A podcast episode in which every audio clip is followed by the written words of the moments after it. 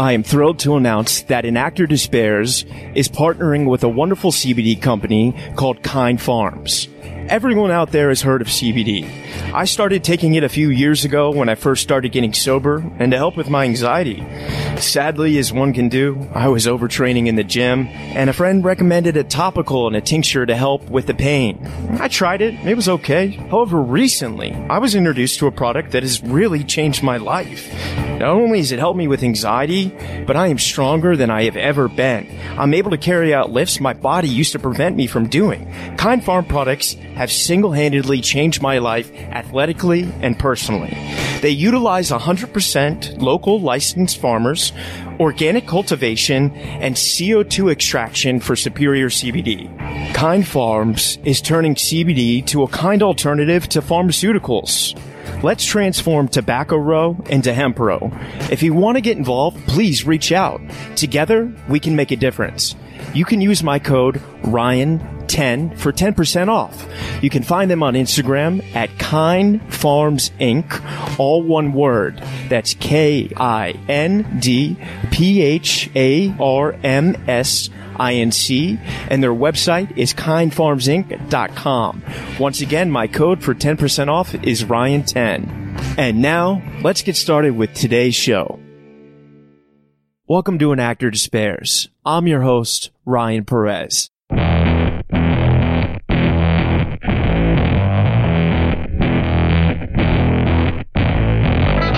Today on An Actor Despairs, we have iconic producer, founder of the Tribeca Film Festival, Jane Rosenthal. Jane Rosenthal has worked in this industry for such a long time and understands what it takes to make a movie, to run a festival, and the history of filmmaking. She's so iconic in New York and has done so much for this city.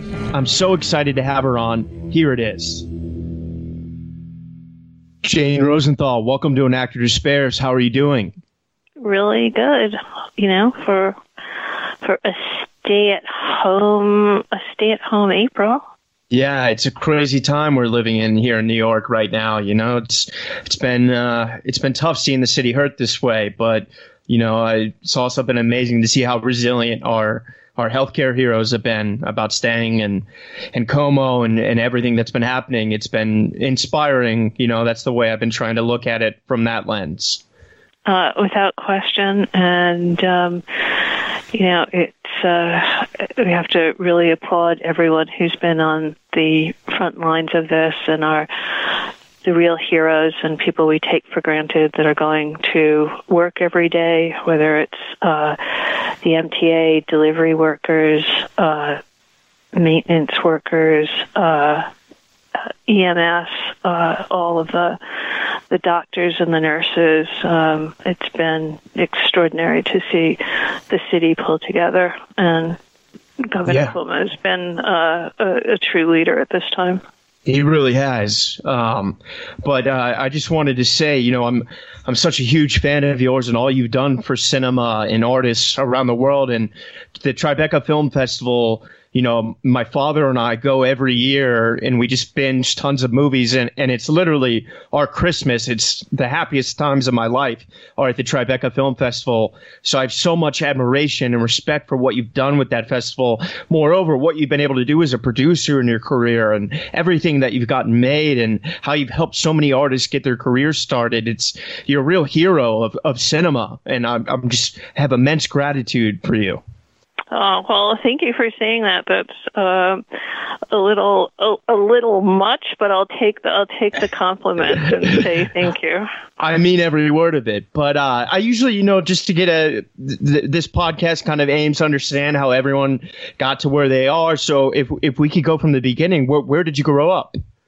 Uh, I grew up in Providence, Rhode Island, and I moved uh, to New York to go to NYU and uh, had uh, a great time at NYU ended up it was still a film school. It wasn't uh, sorry it was still a film department. It wasn't uh, a film school. And um, got to uh, learn a lot from a brilliant uh, teacher named Haig Manoogian um, and ended up doing a lot of various independent studies, uh, including working for CBS Sports and uh, observing sessions at the Actors Studio. So, um, you know, for, as a kid from Providence, um, you know, New York was exciting, and I was lucky to have uh, be at NYU and have New York as my classroom. I'm I'm an NYU alumni as well. Tisch all the way. That's amazing. And and was that uh, was that a really good experience for you looking back on that? It was an extraordinary experience. Um, you know, I, you know, I, I would get so excited if there were like you know, I'd see I would see traffic uh, because growing up in Rhode Island, if there were two cars at a stop sign, um, that was considered traffic. so um, it, it, it was just you know just the the intensity of the city, the just every place you walked, you were walking through another country. You had, uh, you know, between the sights and sounds and just the theater, the music, it was uh, the art, it was, uh, and the most spectacular. Um, I truly had some of the most spectacular professors uh, at the time, and it learned a lot, and uh, you know, set me on my path. That's amazing. So then talk to me when when you graduated was there ever a deliberation about maybe going to LA or did you know New York was for you?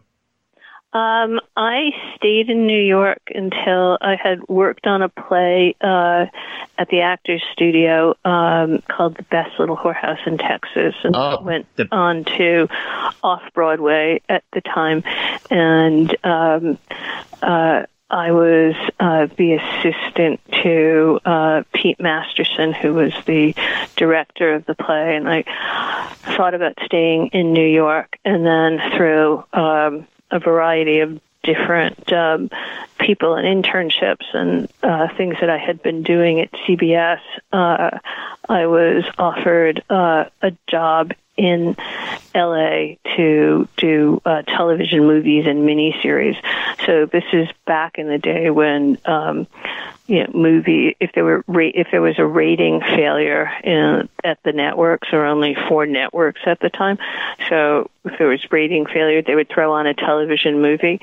So wow. I was uh, probably uh, I was probably uh, one of I think I was probably the youngest, uh, highest ranking uh, you know, executive at uh, CBS at the time. I didn't have a lot, I didn't have any no, yes power. I had a lot of no power.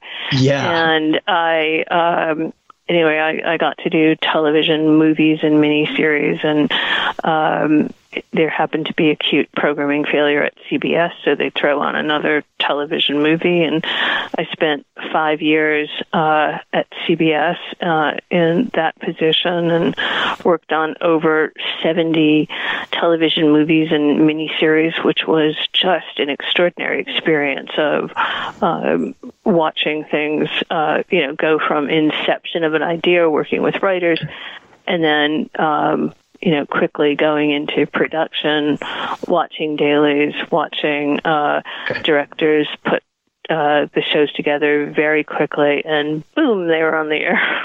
So you got a pretty good idea early on about what what makes a movie work and what are its pitfalls and how you can fix movies or you know how you can work with with things within you know filmmakers and and ambitions. I imagine that must have been a real like a almost like a master uh, MFA film school that experience.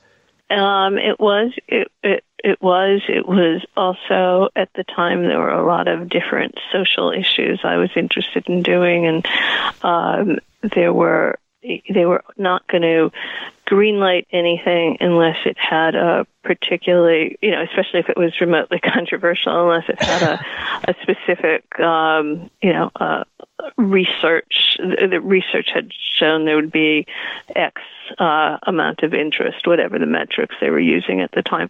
And um, I quickly learned how to uh, manipulate the keywords um, that would make the test go up higher. So anytime I had miracle or God or seduction or just certain keywords, it would, um, you know, jump the research to another level, and then I would get approval of, I would get approval of a movie. Of course, it then also was contingent on who you were going to cast and all of that stuff and I must I must imagine that must have been like a, an amazing time. You probably discovered a rolodex of actors at, at that time that have probably come on to to be massive things now. Did you?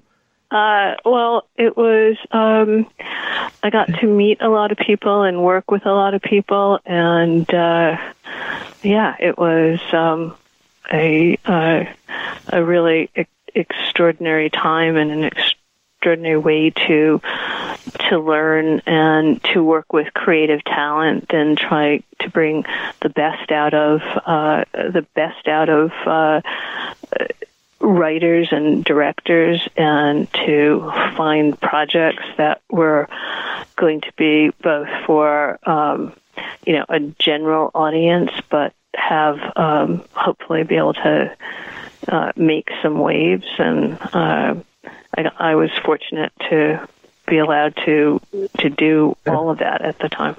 That's so beautiful. And then where did you find yourself after after your five years there? Uh, I had a very brief stint working at Universal for about uh, 10 months, and then I ended up uh, being called by Jeffrey Katzenberg and Michael Eisner, who had just left Paramount and were working at Disney, and they wanted somebody who um, understood television and features. I was at Universal doing features for that very brief time. Yeah. And I went to work with um I went to work with Jeffrey and Michael and that was like being in the Marines. Um it wow. was a time at Disney it was a time at Disney where uh you know, Jeffrey would say, if you're not here, uh, if you're not here on uh, Sunday, your job won't be here on Monday. Uh, no way. yeah, it was. Um, uh, when they said, "Are you getting in early?" Usually that meant at six, uh, and I had uh, a brand new, uh, I had a brand new car and the headlights went out. I was just going to work in the dark and coming home in the dark. It didn't do. It wasn't very good. Oh no! social life. Uh, it was anyway. It was a phenomenal experience um, working with with those guys, um, and. Uh, I imagine you develop leather skin from that. uh, yeah, well, you you know, part of it is you think you do, but part of being working with creatives and being you know creative myself that you you know things do things do bother you. You can't yeah. be that uh, you can't be that tough. I was uh one of the few women um working in that group. Um so um you know yeah, yeah it, different kind of things that bothered me at the time. Um but uh, it was uh, it, talk about you know that was uh, going to grad school, and it was at that time that I uh, I ended up working on the film The Color of Money, and uh, I got to meet. Uh, I worked with Scorsese on that. I was the production executive on it, and um, here is where my NYU experience really came in handy because uh, Marty. Um, really wasn't interested in talking to the studio executive, but I could you know, turn to him and say, you know what? I had Haig Manoogian for a professor and I went to NYU and I watched your sight and sound films. And so all of a sudden he's like, wow, you had Haig. Haig was like a father to me. Oh, Haig.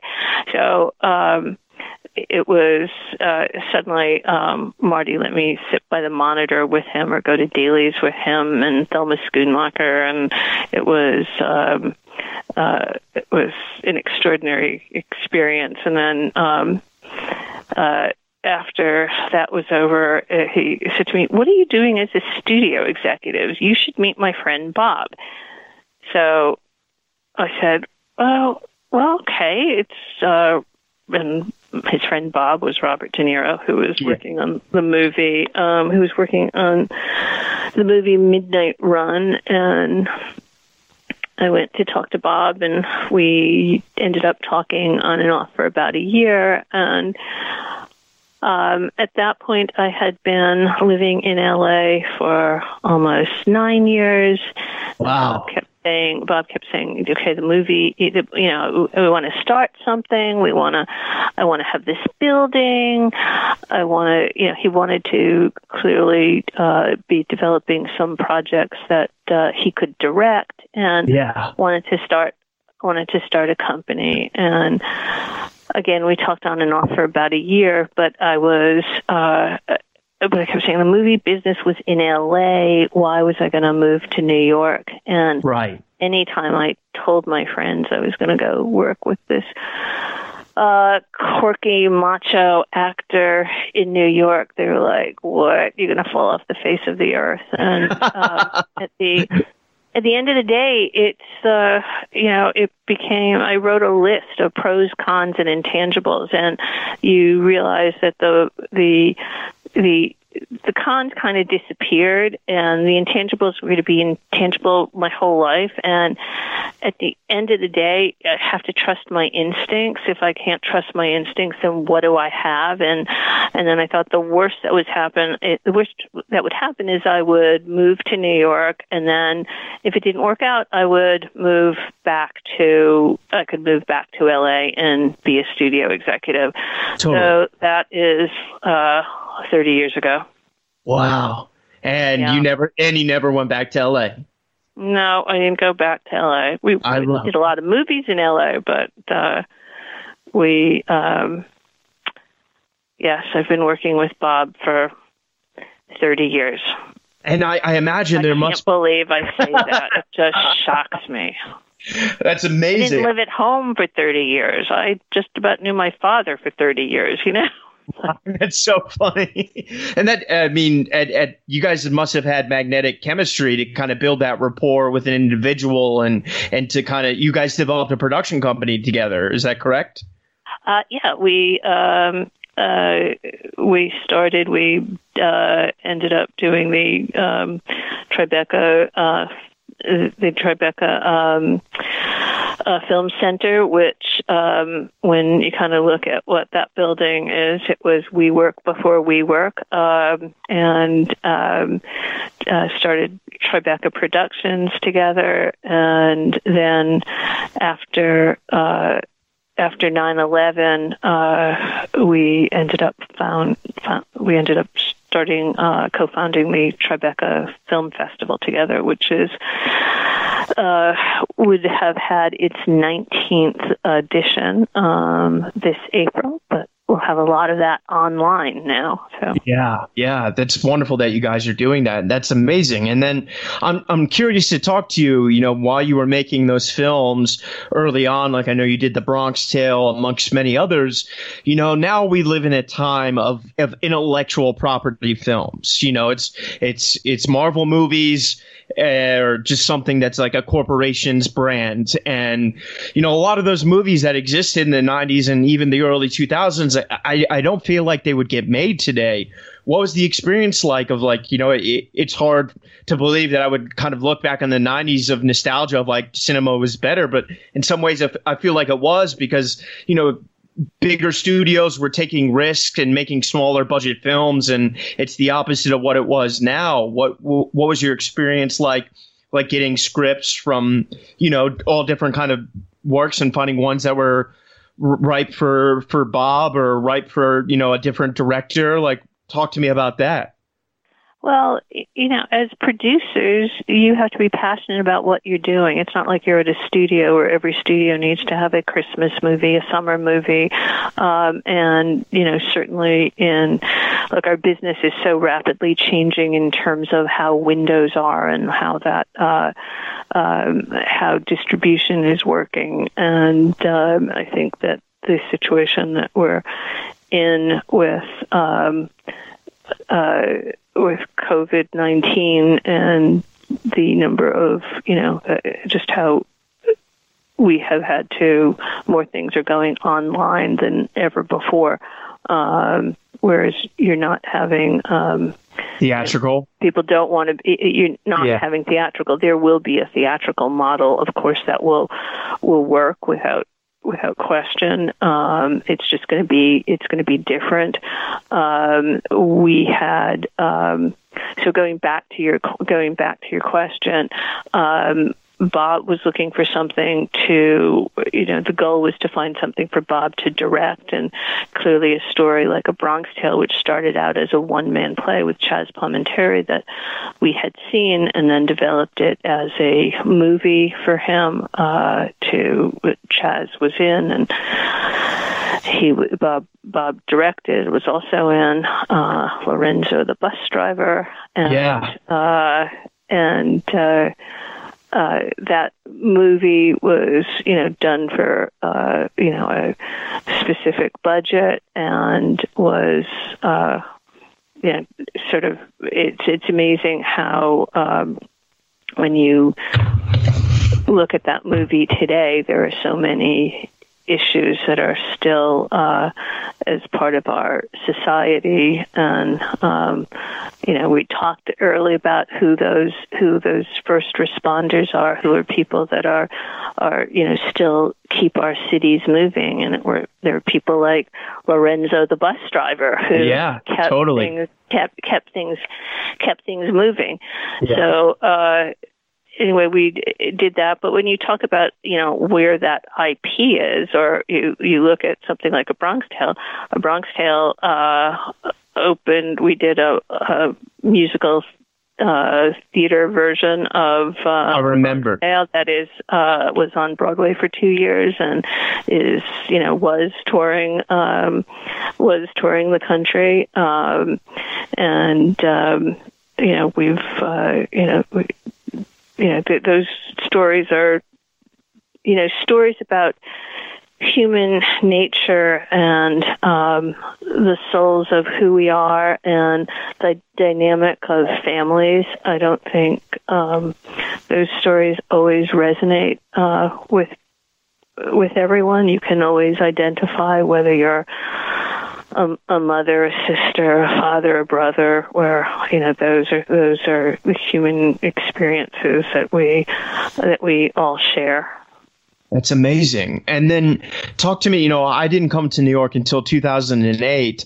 What was it like when you started the Tribeca the first year? You know, I imagine, you know, the tragedy of 9/11 was just behind it and obviously the Freedom Tower wasn't built yet. What was what was the, you know, the experience like just being in the geography of downtown Manhattan was, you know, was that I know the Tribeca Film Festival is massive now and you guys have upwards of millions of people. But what were those early years like? Well, um, I was a block and a half um, south on West Street when uh, the first plane hit uh, hit the tower, and so uh, I turned around and tried to go back to my office because we were having a staff meeting that day, um, and uh, I became pretty obsessed with um, how we could help our community because we weren't those first responders. We weren't the firefighters. Yeah. You know, we weren't firefighters, police. We weren't electrical engineers. We weren't uh, EMS. So, what could we do as um, as filmmakers, as producers, to bring people back downtown? And we announced November of 2001 uh, with Marty Scorsese and Meryl Streep and Ed Burns, and then Governor Pataki that we were um, and Bob uh, that we were going to do um, a festival, and it was. Uh, I had no clue what that meant to really yeah. do a festival. I knew that I could produce a movie in three months. That of course I could produce a. I should be able to produce a film festival. Um, although I didn't know anything about sponsorship and activation and and all of that. Um, so I did know we had one movie that we could open with, which was a movie that we had produced with Working Title Films, um, Tim Bevan and Eric Fellner, called About a Boy. And oh, I love About a Boy. We, so we uh, agreed to, uh, so I knew we would be able to open with that. Um, one of the Star Wars was coming out and was going to be the last uh, week of the festival, and Bob called George Lucas, and he agreed to let us screen uh, wow. Star Wars, and then I had to figure out every, then we had to figure out everything else in between. But it yeah. was it was really about um, and, and then it was also because it was at this time that you were still you were still digging out. You went from a rescue mission to a recovery mission, and um, you know downtown was still was still smoldering, and we just thought, okay, you can't just say, okay, we're going to have. We said we're going to have a film festival, but you had to do something. You had to have some kind of opening ceremony, and um, uh, Bob called um, Nelson Mandela, uh, who we had had at, uh, had been to Tribeca, um, uh, the Tribeca Grill, uh, years before when he had went on his first uh, on his first trip to New York when he had gotten out of Robben Island, and we uh, and he came to he came to Tribeca, and Mike Bloomberg had just been elected mayor, and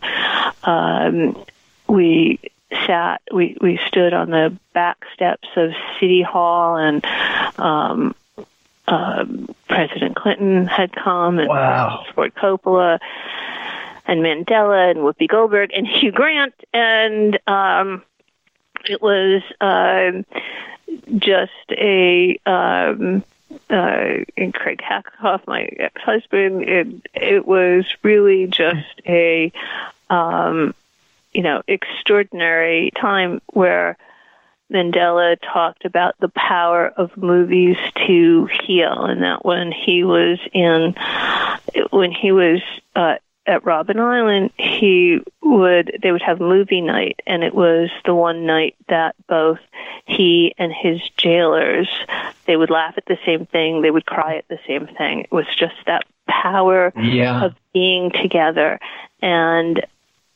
that was what we wanted to have happen at Tribeca to show the world that we were still there and still strong and the power of artists to be able to convene and um, give very much give our community something to look forward to and to say it was okay to come downtown and yeah. uh, that was uh, that was the beginning of the festival, and I didn't realize that I had to do it again, or that I had long term contracts with uh, some uh, some sponsors, um, some wonderful sponsors, and um, here we are 19 years later, and the fact that we've postponed Tribeca because of this um, awful situation, this global pandemic that we're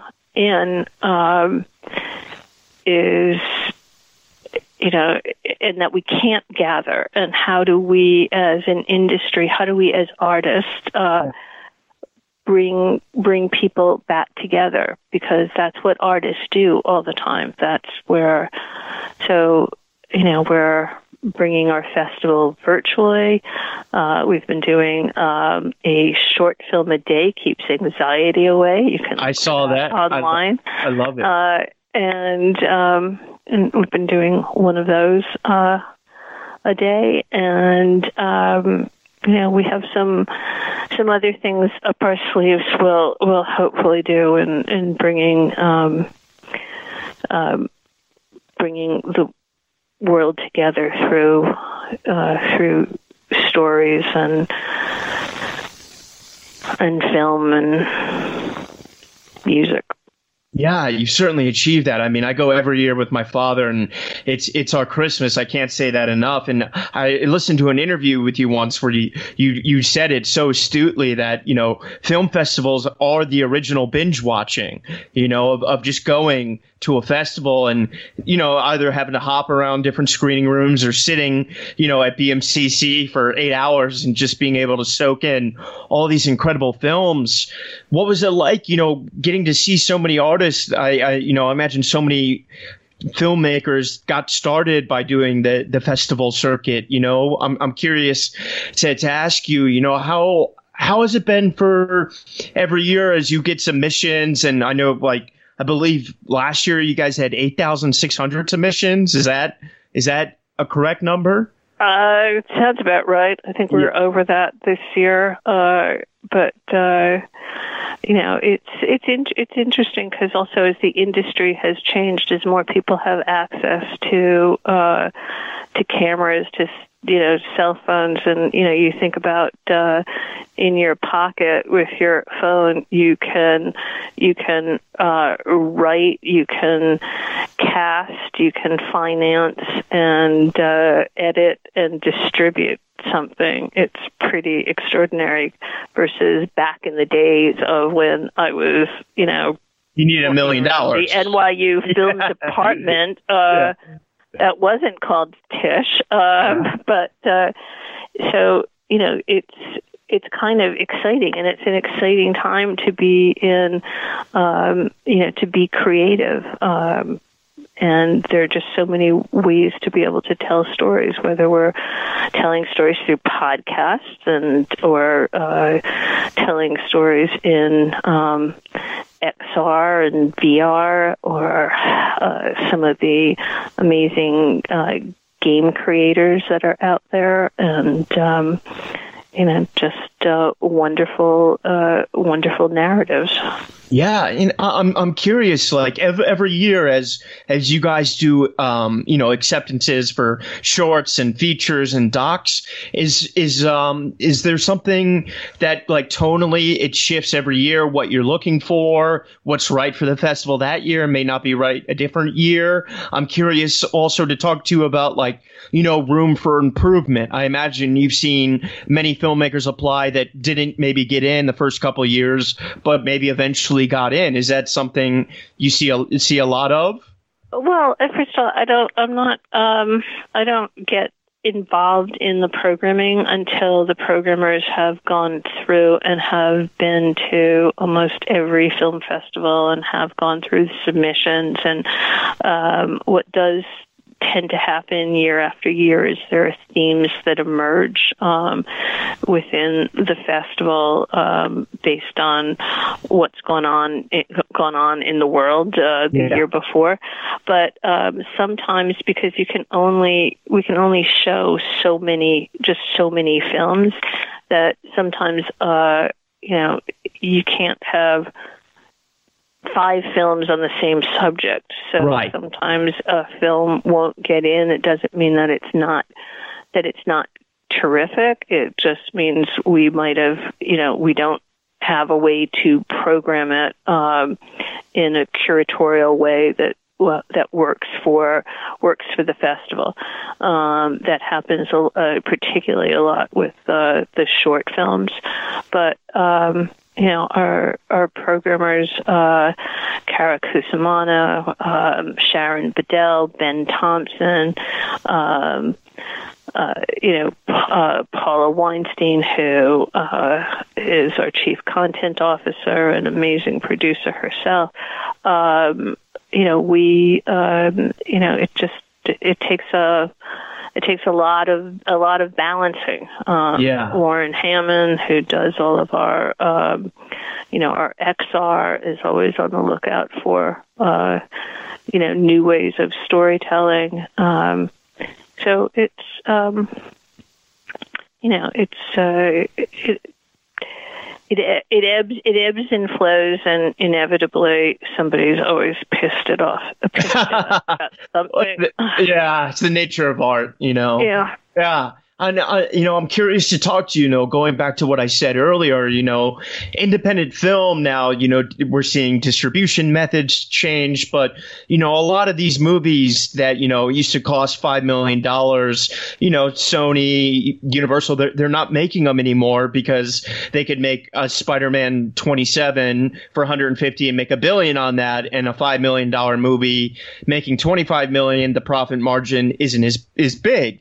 And so I feel like a lot of these major studios are are taking less and less chances and independent filmmakers have had to turn to festivals and they're kind of the last haven that we have of seeing these films. I'm I'm curious about what you see for the future of, of independent cinema, you know, because I, I, I, growing up, you know, I used to, you know, sex lies and videotapes, got theatrical, and but I think a lot of those things now, I, I, I don't know if it would really happen today.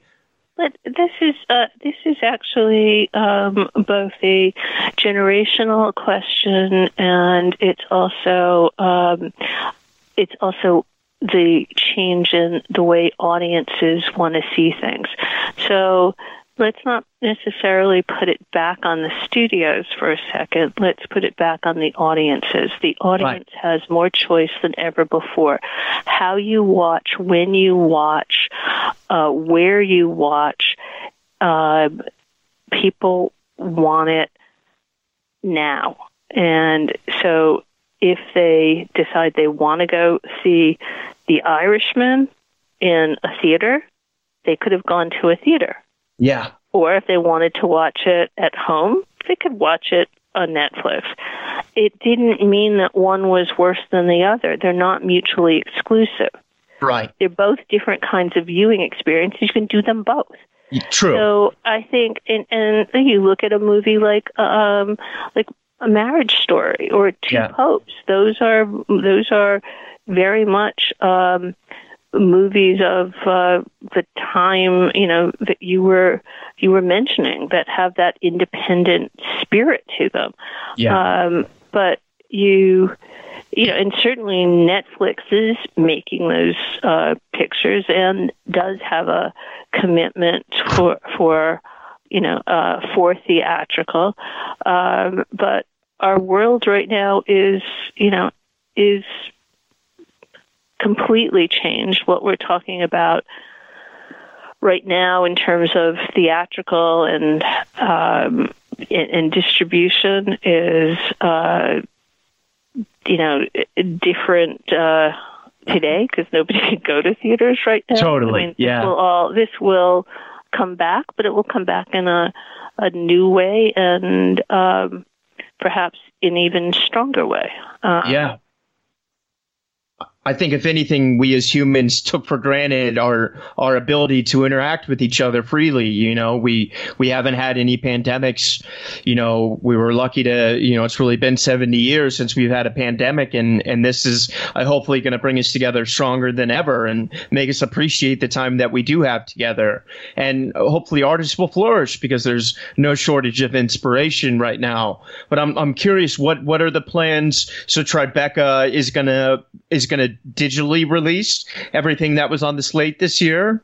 Uh, for the industry, um, the industry will be able to go on to our extranet, uh, industry and filmmakers, and see all the films that were in, uh, would be in competition, and uh, the juries. Uh, there's our juries actually met the other day uh, via Zoom, and uh, they will have um, uh, our artist awards, um, or sorry, our jury awards uh, will be um, online. Um, we have our Now Creative Market, which is up now too, which is new online work, and um, that's uh, exciting to see. That's you know all access through. Uh, actually, that's uh, I believe on Skype, um, and then we're doing uh, Tribeca 360 in partnership with Oculus, and that will be available. Uh, those programs will be available to any anyone that has an Oculus headset. Um, and that's what we're doing so far. That's so beautiful. That's amazing. And then, you know, kind of final question here, Jane. I'm curious, you know, there's there's a lot of filmmakers out there, you know, who didn't get the chance like you or I to maybe go to a school like NYU and, you know, who feel really kind of lost and are trying to to navigate this business. I know this is a loaded question, but any any words of advice or wisdom for those artists that are up and coming and trying to get their first film made? There's so much stuff available on Google and classes available on Google and um, on on all social media that you can um, that are available for free, um, and there are talks and um, uh, talks and conversations that are available. I think you can get uh, an extraordinary conversation, uh, get an extraordinary education by just listening um, to uh, to the folks that are out there talking about stuff. Um, that said, I you know, I I had a wonderful experience in film school, but I do believe it's you know uh, it's not just about um, going to film school. It's about the experience that you have. It's about life experience to be able to tell stories that you are unique and different and uh, have uh, a, a point of view and have your own unique sound. So it's not about trying to copy or mimic what is out there. It's about having your own creative voice and um, trusting that instinct and trusting the fact that you're you're different and to be able to you know make that now more than ever with all the different social platforms of YouTube, Facebook, Insta Stories, um, Vimeo. You can be Vimeo. Yeah. You can oh, be. Yeah. You can be. You, you know. You can be creative and. Um, you know, you don't need a you don't need a film school education. Uh, yeah, you guys even had a 16 uh, year old filmmaker there last year with Burning Cane, isn't that? Uh, 19 film 19. 19. yeah. 19 who, who was at NYU, who was a freshman at NYU. Oh, it yeah. was. Oh, I, I, love that film. I love Wendell yeah. Pierce. So yeah. incredible. Yeah. They're terrific. Yeah. Well, that's amazing. Well, Jane Rosenthal, thank you truly for your service and your time and coming on the show. I have such immense respect and gratitude, and, and I, have really looked up to you for so long, and it, it, means so much to me that you took the time to come on and, and talk about your journey. And I really look forward to to soon enough when we can get back to, to the festival, and I'll, I'll see you around. I look forward to that. Best of luck. Stay healthy and stay safe and uh, stay sane. I will. Same to you, Jane. Okay. Thank you so much. Bye. Bye. Bye. If you like the show, rate, review, and subscribe wherever you listen to podcasts. Thank you for listening.